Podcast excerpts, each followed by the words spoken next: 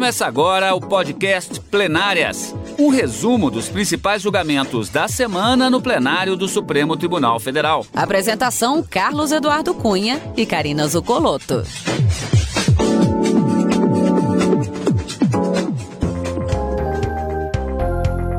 Hoje, com os principais momentos das sessões dos dias 17 e 18 de novembro de 2021. Eu gostaria de dar as boas-vindas para a Karina novamente, porque eu já fiz isso, já fizemos isso durante a semana, exatamente quando do retorno da, dos julgamentos com a presença da Karina e não no sistema de home office, no sistema de teletrabalho, durante o acompanhamento das sessões plenárias do Supremo Tribunal Federal.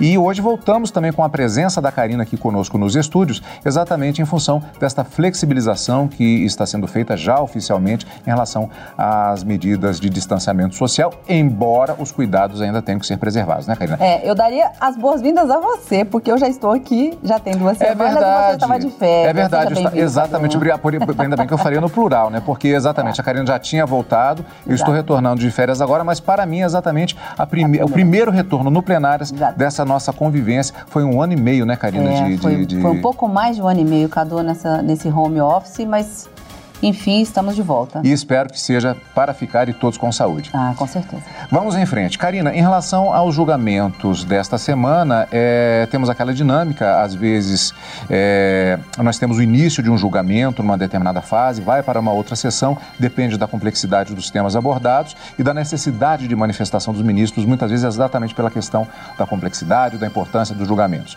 Temos um julgamento que começou na semana anterior, foi para quarta-feira, na quinta-feira ele terminou e um julgamento que foi iniciado com perspectiva de julgamento posteriormente também.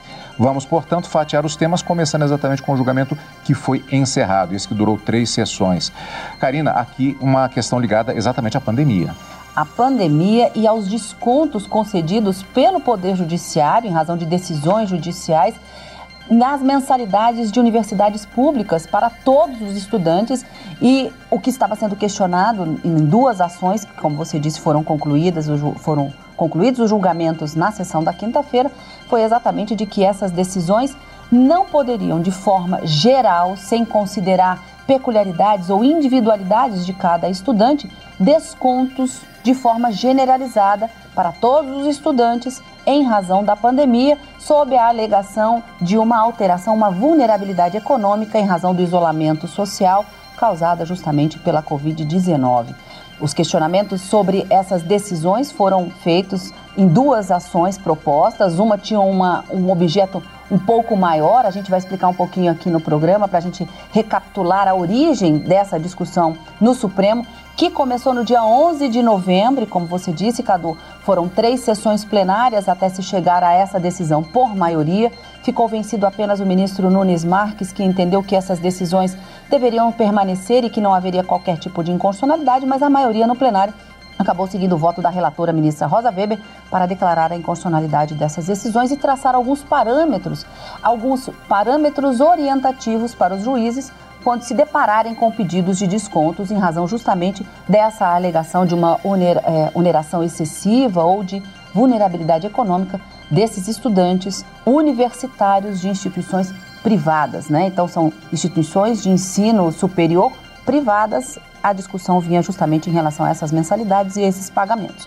E um outro julgamento que foi iniciado na quinta-feira, mas ainda não encerrado, a promessa de que seja retomado na próxima sessão plenária, era sobre uma. É, na verdade, é ainda, porque o julgamento está em andamento, uma lei do Estado de São Paulo que teria destinado uma parcela do orçamento que era destinado à Defensoria Pública do Estado de São Paulo para a assistência jurídica, uh, uh, o pagamento de uma assistência jurídica suplementar para o pagamento de advogados dativos no Estado, justamente para cumprir exatamente aquele direito fundamental previsto no artigo 5, que é a prestação de serviço eh, jurídico integral e gratuito às pessoas que não têm condições de pagar advogado. E o que está sendo questionado aqui pela ANADEP, a Associação Nacional dos Defensores Públicos, é que esse orçamento que foi destacado por essa legislação não poderia acontecer, primeiro, em razão de uma inconstitucionalidade formal, a deflagração é, da, da, iniciativa dessa legislação teria que partir da própria Defensoria Pública e não do governador, como foi, e também uma inconstitucionalidade material ao argumento de que retirar essa parcela do orçamento da Defensoria estaria o Estado interferindo na autonomia financeira da Defensoria, impedindo inclusive que ela pudesse expandir para todos os estados, levando essa assistência jurídica gratuita e integral para todos é, é, aquelas pessoas do próprio estado de São Paulo. Julgamento em andamento.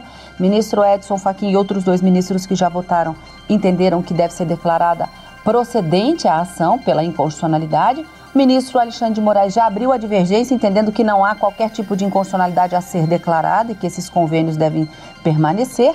Julgamento que se prossegue na outra semana. A gente vai acompanhar no direto do plenário e aqui no plenário também, Cadu. E ainda nesta edição, nós vamos ver que nós tivemos também o tema relacionado ao lançamento de uma coletânea em inglês de decisões da Corte sobre um tema sempre em voga nas democracias modernas, que é a liberdade de manifestação do pensamento e também o combate à violência é, doméstica, o plano Paz em Casa. Também, ainda nesta edição, vamos saber quais foram as manifestações no plenário nestas duas sessões da quarta e da quinta-feira, respectivamente dias 17 e 18 deste mês de novembro de 2021. Só que antes, nós vamos para os destaques do plenário virtual. Plenário virtual. O Supremo Tribunal Federal negou um recurso contra a decisão do presidente da Corte, Luiz Fux, que em setembro arquivou o pedido de suspeição do ministro Alexandre de Moraes para atuar nas investigações contra Roberto Jefferson. O agora presidente afastado do PTB teve a prisão preventiva decretada a pedido da Polícia Federal e é investigado em inquérito que tramita na Corte sobre a existência de organização criminosa com a finalidade de atentar contra a democracia e o Estado de Direito. A reportagem é de Manuela Rolim. Novo recurso apresentado ao Supremo, a intenção de Roberto Jefferson era reverter a decisão do presidente do STF pelo arquivamento do pedido e tentar mais uma vez que o ministro Alexandre de Moraes fosse afastado do processo contra ele. O político alegou que o relator do caso é parcial e argumentou, entre outros pontos, que Moraes decretou a prisão preventiva contrariando a manifestação da Procuradoria-Geral da República.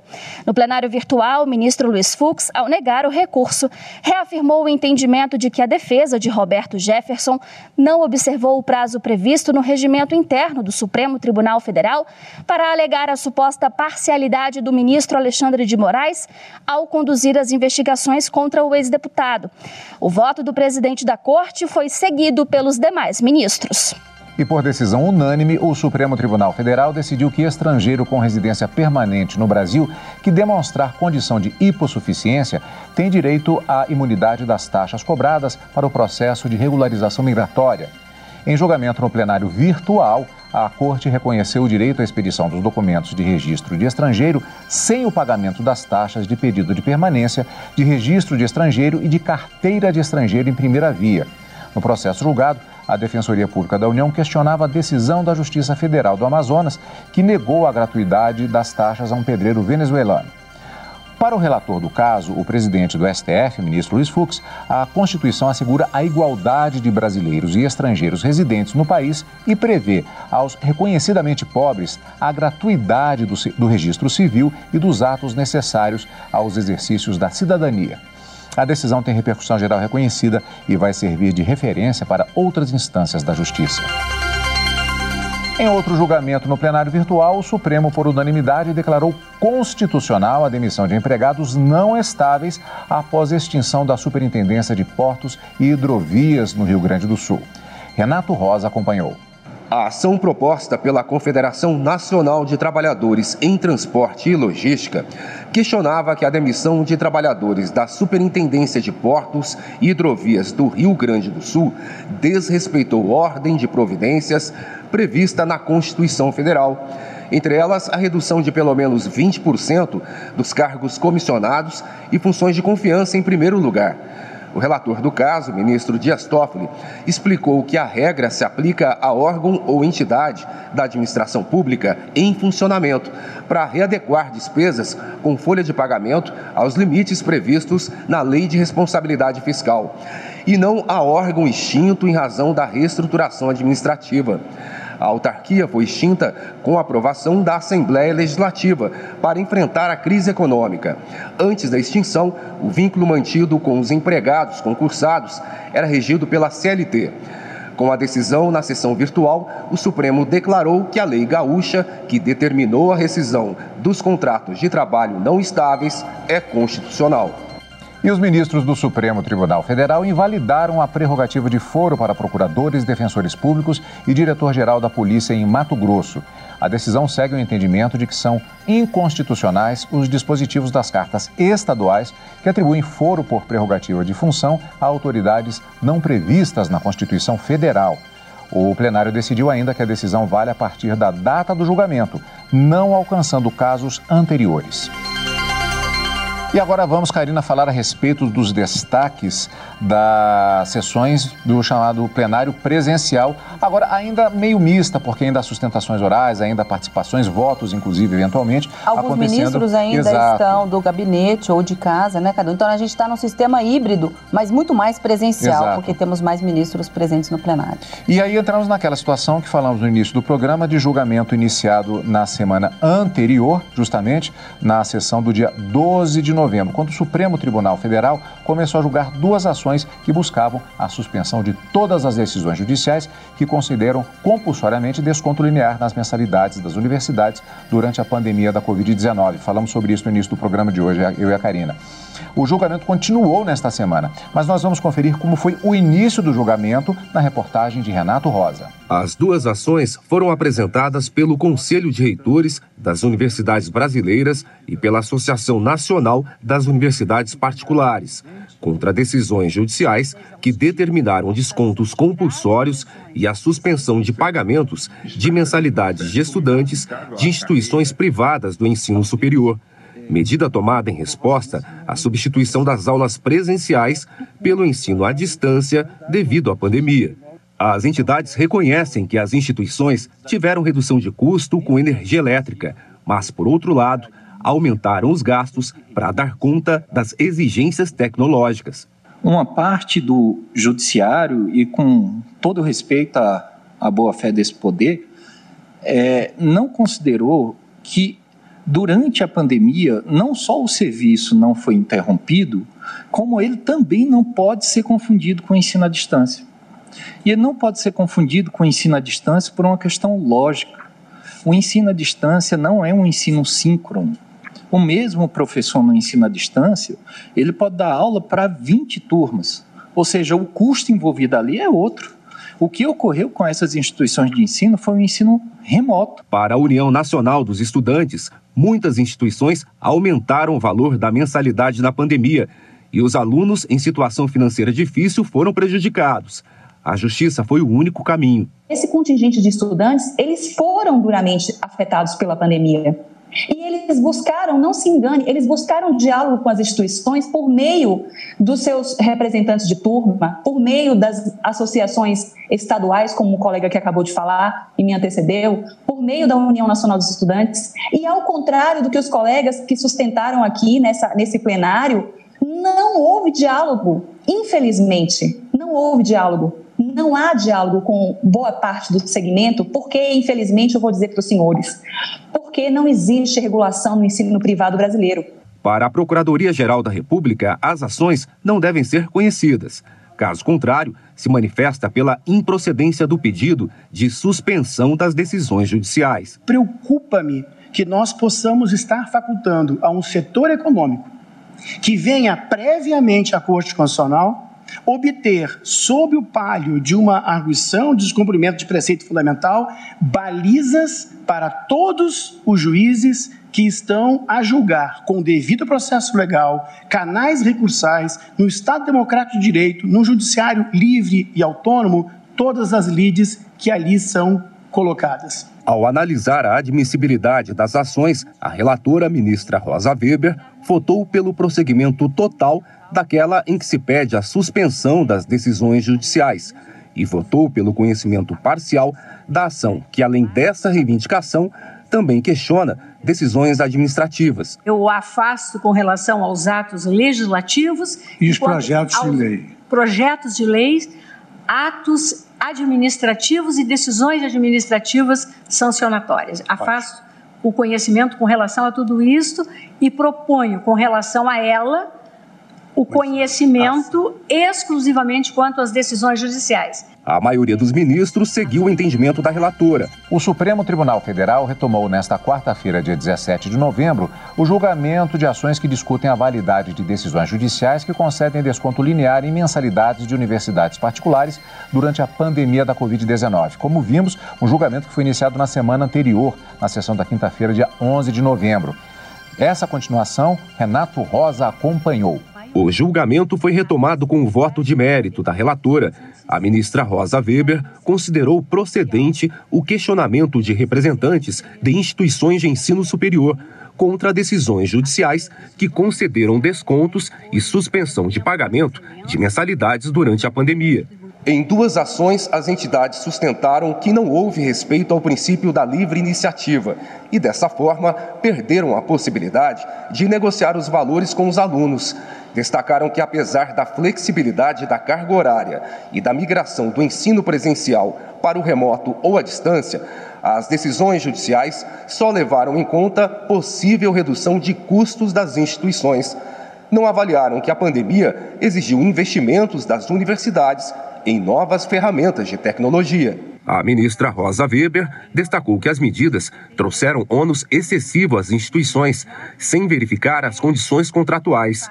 Para a ministra, considerando a autonomia das universidades, a solução consensual seria a melhor medida de negociação e concluiu o voto com a seguinte tese: É inconstitucional decisão judicial que, sem considerar as circunstâncias fáticas efetivamente demonstradas, deixa de sopesar os reais efeitos da pandemia em ambas as partes contratuais e determina a concessão de descontos lineares em mensalidades de cursos prestados por instituições de ensino superior. É imprescindível a apreciação das características do curso, das atividades desenvolvidas, das atividades oferecidas de forma remota, da carga horária mantida, das formas de avaliação, da possibilidade de participação efetiva do aluno nas atividades de ensino, dos custos advindos de eventual transposição do ensino para a via remota eletrônica, do investimento financeiro em plataformas de educação remota, em capacitação de docentes em outros métodos de aprendizagem de aprendizagem ativa e inovadora que respeitem o isolamento social requerido para minorar a propagação viral. O ministro Nunes Marques votou contra as ações. Argumentou que as universidades reclamam que as decisões judiciais deram tratamento genérico, determinando os descontos nas mensalidades. Mas, por outro lado, as mesmas entidades pediram de forma generalizada o fim desses abatimentos. No mundo inteiro, o abalo econômico provocado pela pandemia de Covid-19 exigiu a concepção de soluções novas, criativas, adaptáveis a uma economia com um contato social reduzido ao mínimo. Porque não poderiam os estudantes também pedir a redução de suas mensalidades, sobretudo tendo em conta a migração do ensino presencial para o ensino remoto? Certo, pondera-se que o problema estaria no caráter linear dos descontos determinados por via judicial, que desconsiderariam as peculiaridades de cada caso. Não digo que tais descontos estão certos, nem que são a melhor solução. Acho que em cada caso se pode mesmo avaliar sua juridicidade, a sua boa técnica, enfim, a sua correção. Mas me parece que vedar abstratamente que os juízes possam dar esse tipo de decisão, paradoxalmente, produz exatamente o mesmo efeito que os autores intentam evitar. Os ministros Gilmar Mendes e Alexandre de Moraes julgaram procedentes as ações, assim como a relatora. No entanto, apontaram que devem ser consideradas inconstitucionais as decisões da Justiça que determinaram esses descontos lineares, quando não observadas as regras do Código de Defesa do Consumidor, do Código Civil e da Lei 14.010, que criou normas transitórias para as relações jurídicas privadas durante a pandemia. Não pode ser considerado como entrave para o ajuizamento e ou restrição de análise judicial de demanda individual ou coletiva, quando, por outros meios, houver informação sobre a impossibilidade de negociação extrajudicial com a instituição de ensino e em situações semelhantes, sob pena de inviabilizar o próprio acesso à justiça. Não me parece ser possível, mesmo ao judiciário, é que analise esses contratos de serviços eh, educacionais eh, sem analisar caso a caso, simplesmente aplicando uma legislação é, abstrata, uma legislação que presume alteração é, do binômio é, capacidade é, e condição econômica é, financeira. Não há espaço, entendo, aqui para soluções lineares. Na sessão da quinta-feira, dia 18, o Supremo Tribunal Federal julgou inconstitucional a concessão de desconto geral em mensalidade de universidade privada durante a pandemia de Covid-19. Manuela Borges. Foram três dias de julgamento. A discussão foi retomada nesta quinta com o voto do presidente da Suprema Corte, ministro Luiz Fux, que acompanhou de forma integral o voto da ministra Rosa Weber, assim como outros ministros que formaram a maioria no plenário. Eu entendo que os magistrados brasileiros, na medida em que. É eventualmente julguem procedente ações contra os estabelecimentos de ensino de forma linear, fundados apenas na eclosão da pandemia, eh, sem considerar as peculiaridades que envolvem os casos sob análise, eh, não só estão vulnerando o princípio da legalidade, mas também o princípio da isonomia e, por que não, também do ato jurídico perfeito. Para a justiça, não há, eu penso, nada pior do que, numa escala relevante, situações diferentes serem tratadas por soluções igualitárias. E, portanto, eu acho que este é um caso em que a dissensão jurisprudencial justifica, sim, uma intervenção do Supremo Tribunal Federal, porque são milhões de matrículas em instituições privadas, tanto de ensino médio quanto de ensino é, superior. No entendimento da ministra Rosa Weber, procede o questionamento de representantes das universidades particulares contra decisões judiciais que concederam descontos lineares e até a suspensão de mensalidades durante a pandemia. O ministro Edson Fachin, que também acompanhou o voto da relatora, destacou a importância de estabelecer critérios objetivos para que os juízes possam conceder descontos em caso de vulnerabilidade econômica. Firma a compreensão no sentido de acompanhar a eminente ministra Rosa Weber uh, para subscrever a posição de Sua Excelência quando indica esse conjunto de critérios que, nada obstante, represente uma enumeração quiçá aparentemente é, superlativada, mas é essa mesma enumeração, referida a circunstâncias bastante objetivas e objetivamente reconhecíveis, que dará segurança jurídica após o pronunciamento desse Supremo Tribunal Federal. As duas ações pediam a suspensão de todas as decisões judiciais que determinaram descontos lineares nas mensalidades das universidades particulares durante a pandemia. Alguns juízes concederam reduções de até metade do valor mensal, sem levar em conta a planilha de gastos das instituições e nem os investimentos em tecnologia para implantar o um ensino à distância. O único que votou no sentido contrário à relatora para manter as decisões judiciais que deram os descontos foi o ministro Nunes Marques. Pois é, Karina, houve essa ampla maioria, mas houve uma discussão a respeito dos chamados critérios objetivos abordados pela ministra Rosa Weber. Que discussão foi essa que acabou chegando a um consenso?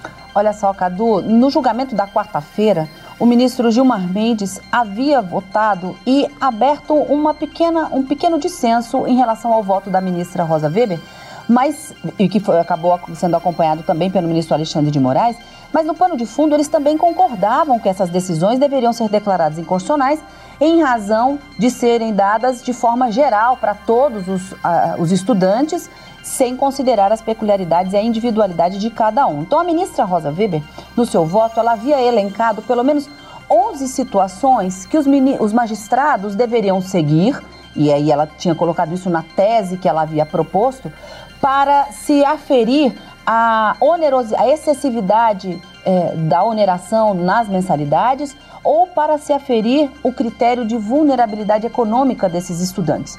E o ministro Gilmar Mendes e o ministro Alexandre de Moraes entendiam que não deveriam haver esses critérios porque os isso não deveria ser obrigatório para análise dos, do, do, dos magistrados, e sugeriram na quinta que talvez fossem analisados isso de uma forma apenas como uma orientação para os magistrados. E se fosse um critério meramente orientativo e não vinculante, e aí se retiraria da proposta de tese, eles acabavam votando também junto com a ministra relatora. E foi nesse sentido, então, que se concluiu o julgamento dessas duas ADPFs por maioria. Então, muito se falou que o ministro Gilmar Mendes e o ministro Alexandre de Moraes haviam aberto uma divergência com relação ao voto da ministra Rosa Weber, não. Apenas nessa parte é, com relação a esses é, standards que a ministra é, Rosa Weber havia colocado no seu voto, que na quinta acabou sendo reajustado para trazer para dentro do voto apenas em caráter obter dictum, que a gente fala, né? uma situação que agrega, ela vai ser meramente orientativa, todas aquelas. Uh,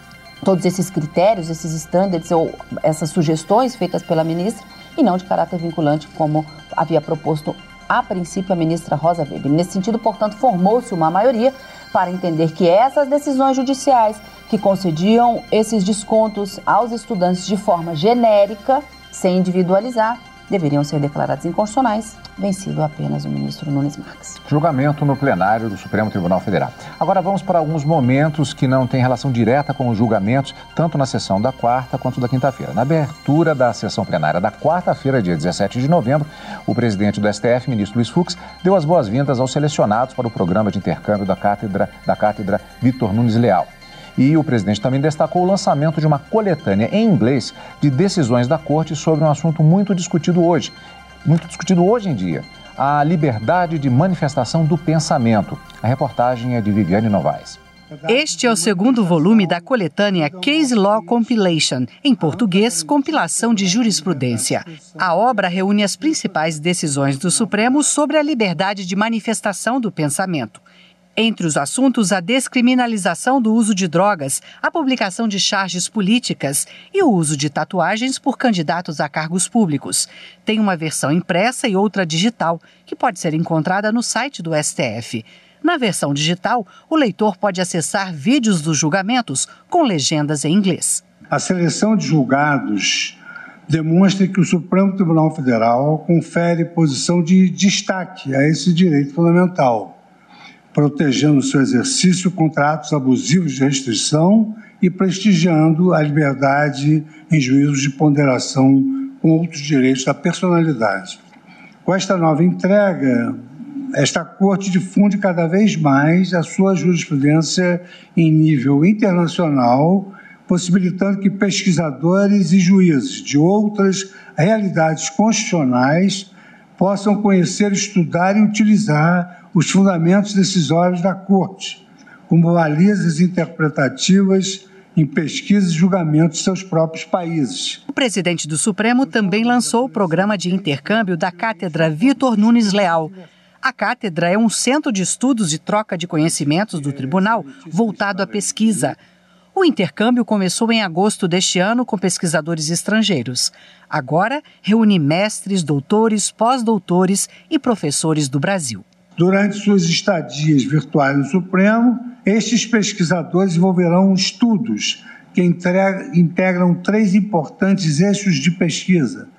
Hoje, foco de atenção da produção da Corte, vale dizer, governança institucional, julgamentos virtuais e atuação do Supremo, Supremo Tribunal Federal no período da Covid-19 alinhada com a comunidade acadêmica, esta corte endossa a prática da pesquisa científica, incentivando cada vez mais a produção e a difusão de conhecimento sobre as suas atividades e práticas de deliberação de governança. E no início da sessão da quinta-feira, dia 18 de novembro, a ministra Carmen Lúcia chamou a atenção para a Semana Justiça pela Paz em Casa, que vai ser realizada entre os dias 22 e 26 de novembro. Ela pediu o apoio do ministro Luiz Fux, que também é presidente do Conselho Nacional de Justiça, para garantir mais adesão dos tribunais.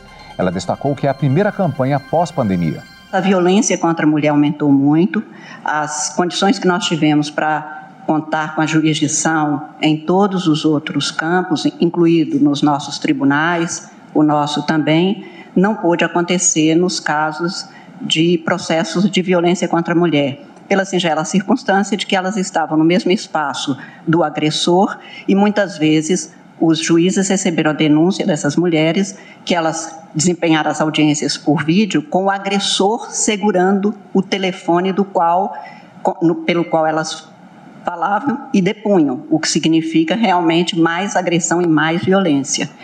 Esta semana, portanto, é, é, a primeira que nós vamos ter condições dessa realização. Em alguns estados, chegamos a ter um aumento nos primeiros quatro meses de 38% de casos notificados.